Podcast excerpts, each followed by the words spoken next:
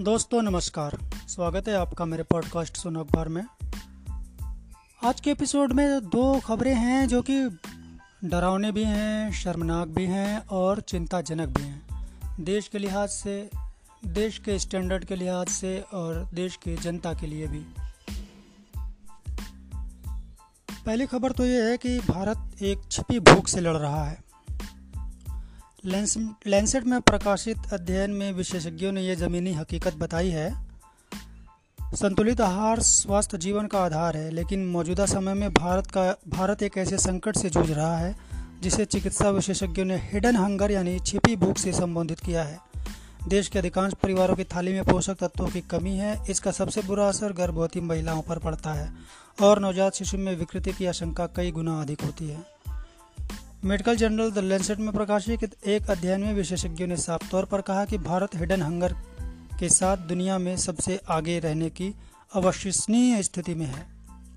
विशेषज्ञों ने स्पष्ट किया कि यहाँ भूख, शब्द का अर्थ भोजन की ज़बरदस्त इच्छा और इसकी कमी से उत्पन्न वाले, होने वाले संकट से है, जिसे कुछ मिट्टी भर पारंपरिक पोषण तत्वों द्वारा आसानी से हल किया जाता है, लेकिन ज़्यादातर परिवार अपने भोजन में इन पोषक तत्वों की कमी को पूरा नहीं कर पा रहे हैं। इनमें ग्रामीण और शहरी दोनों क्षेत्र शामिल हैं। इसमें आंकड़े बताए गए हैं कि देश में हर साल दो दशमलव छः ज़ीरो करोड़ गर्भवती महिलाओं को प्रसव के दौरान रक्त की आवश्यकता पड़ती है, क्योंकि पोषक तत्वों की कमी से इन्हें एनीमिया की शिकायत रहती है। साल 2018 में एनीमिया के वजह से ही भारत में पच्चीस हज़ार से ज़्यादा मातृ मृत्यु दर्ज की गई।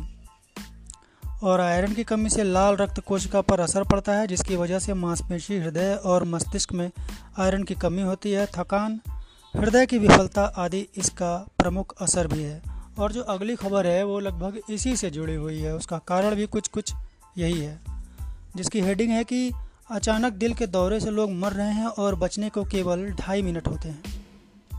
बीते तीन दिनों में अचानक मौत के कई मामले सामने आए हैं।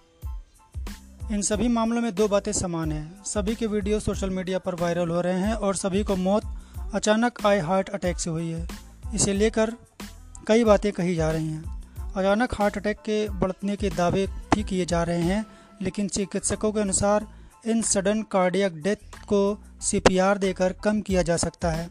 ख़ासतौर से युवाओं की जान सीपीआर के ज़रिए बचाई जा सकती है। भारत के 5000 हृदय रोग चिकित्सकों की कार्डियोलॉजिकल सोसाइटी ऑफ़ इंडिया ने एक विशेष अभियान शुरू किया है।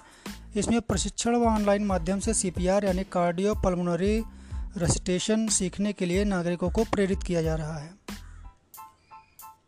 मुंबई में गरबा खेल रहे 35 साल के मनीष जैन अचानक गिर पड़े और मौत हो गई। उन्हें अस्पताल ले जा रहे पैंसठ साल के पिता नरपत जैन भी सदमा नशा पाए और उनकी भी मौत हो गई।